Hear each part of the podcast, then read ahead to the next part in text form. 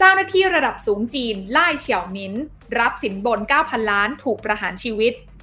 ประธานาธิบดีสีจิ้นผิงแห่งประเทศจีนได้มีการเอาจริงเอาจังกับการปราบปรามคอร์รัปชันมาตั้งแต่เริ่มเข้ารับตำแหน่งในปี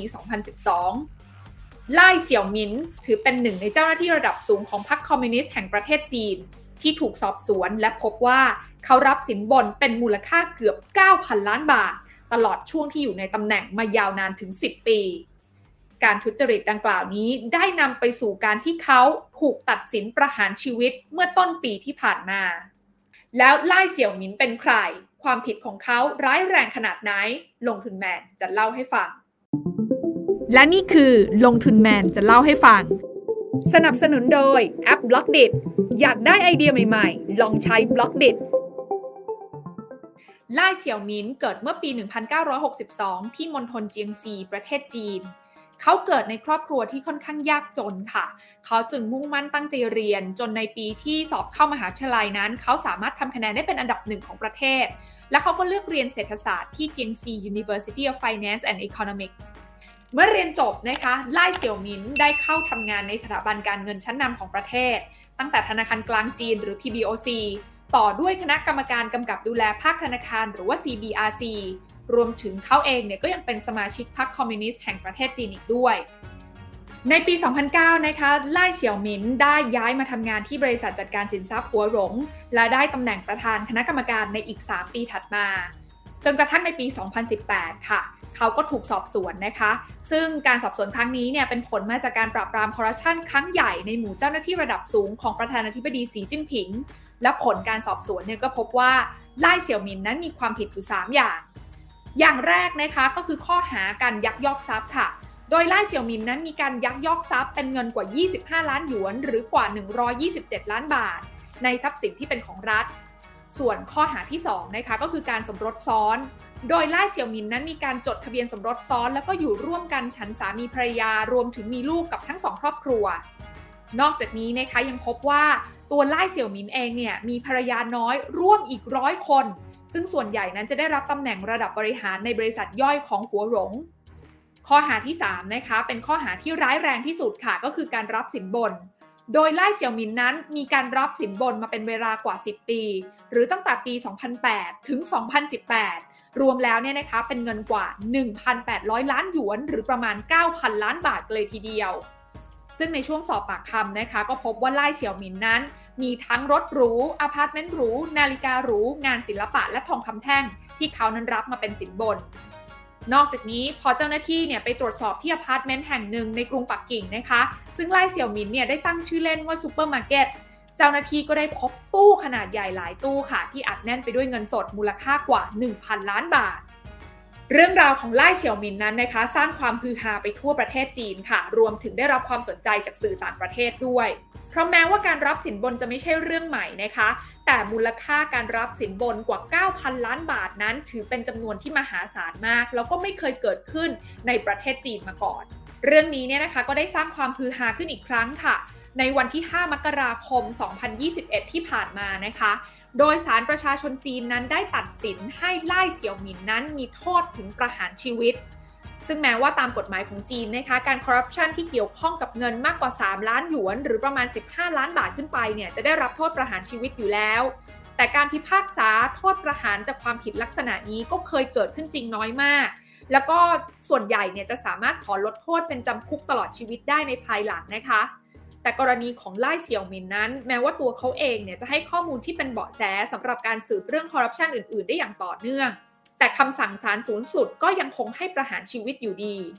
โดยสารนั้นให้เหตุผลนะคะว่าการรับสินบนของนายไล่เสี่ยวมินนั้น ถือเป็นอาชญากรรมทางการเงินที่รุนแรงมากที่สุดครั้งหนึ่งในประวัติศาสตร์ สร้างความเสียหายให้กับสังคมเป็นวงกว้าง และคุณนามความดีที่ไล่เสี่ยวมินเคยทำไว้ก็ไม่เพียงพอที่จะช่วยบรรเทาความผิดนี้ได้ นั่นก็เลยทำให้ไล่เสี่ยวมินในวัย 58 ปี ถูกประหารชีวิตในวันที่ 29 มกราคม 2021 หรือเพียง 24 วันหลังการพิพากษาในครั้งแรก และถือเป็นเจ้าหน้าที่ระดับสูงที่ได้รับโทษรุนแรงที่สุดจากการคอร์รัปชันแม้ว่าศาลนะคะจะพิพากษาให้ชีวิตของไล่เสี่ยวหมินนั้นจบลง แต่ความเสียหายที่เขาได้ก่อเอาไว้กลับเพิ่งเริ่มต้นขึ้น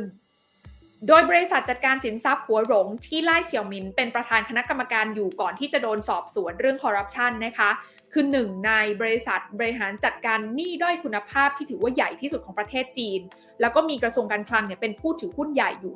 57%ค่ะ โดยหัวหลงนั้นเริ่มก่อตั้งในปี 1999 พร้อมๆ กับอีก 3 บริษัท เพื่อวัตถุประสงค์ในการจัดการปัญหาหนี้เสียในภาคธนาคารของจีน ที่เป็นผลมาจากวิกฤตการเงินในเอเชีย แต่เมื่อไล่เสี่ยวมินเริ่มเข้ามาบริหารหัวหลงในปี 2012 นะคะ รูปแบบกิจการของหัวหลงเนี่ยก็เปลี่ยนไปจากวัตถุประสงค์เดิม เพราะนอกจากหัวหลงนั้นจะเป็นบริษัทจัดการหนี้เสียแล้วไล่เสี่ยวมินยังได้ขยายธุรกิจเพิ่มเติม ไปสู่ธุรกิจการปล่อยสินเชื่อ leasing บรกเกอร์ซื้อขายหุ้น อสังหาริมทรัพย์และ trust รวมไปถึงบานิธนกิจ รวมถึงไปทำบริษัทประกันด้วย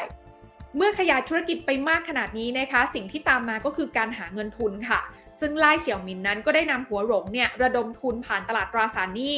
อย่างเช่นการออกพันธบัตรมูลค่ามหาศาล ทั้งในประเทศที่เป็นสกุลเงินหยวน แล้วก็ในต่างประเทศที่เป็นสกุลเงินดอลลาร์ฮ่องกงแล้วก็ดอลลาร์สหรัฐด้วย นอกจากนั้นนะคะหัวหลงนั้นยังมีการระดมทุนผ่านตลาดหลักทรัพย์ โดยเข้าไปจดทะเบียนในตลาดหลักทรัพย์ฮ่องกงในปี 2015 นะคะ ซึ่งสามารถขายหุ้น IPO ได้กว่า 70,000 ล้านบาทให้กับสถาบันการเงินชั้นนำของโลกไม่ว่าจะเป็น Goldman Sachs BlackRock Vanguard รวมไปถึงกองทุนความมั่งคั่งแห่งชาติของมาเลเซียด้วย ในฝั่งของผู้ที่มาซื้อพันธบัตรหรือมีสถานะเป็นเจ้าหนี้ของหัวหลงนะคะ ก็จะมีทั้งสถาบันการเงิน และบริษัทขนาดใหญ่ที่เป็นของรัฐในจีนเอง รวมไปถึงนักลงทุนสถาบันในต่างประเทศด้วยเช่นกันหัวหลงจึงกลายเป็นหนึ่งในลูกหนี้รายใหญ่ที่สามารถระดมทุนจากสถาบันทั้งในและก็ต่างประเทศได้มหาศาล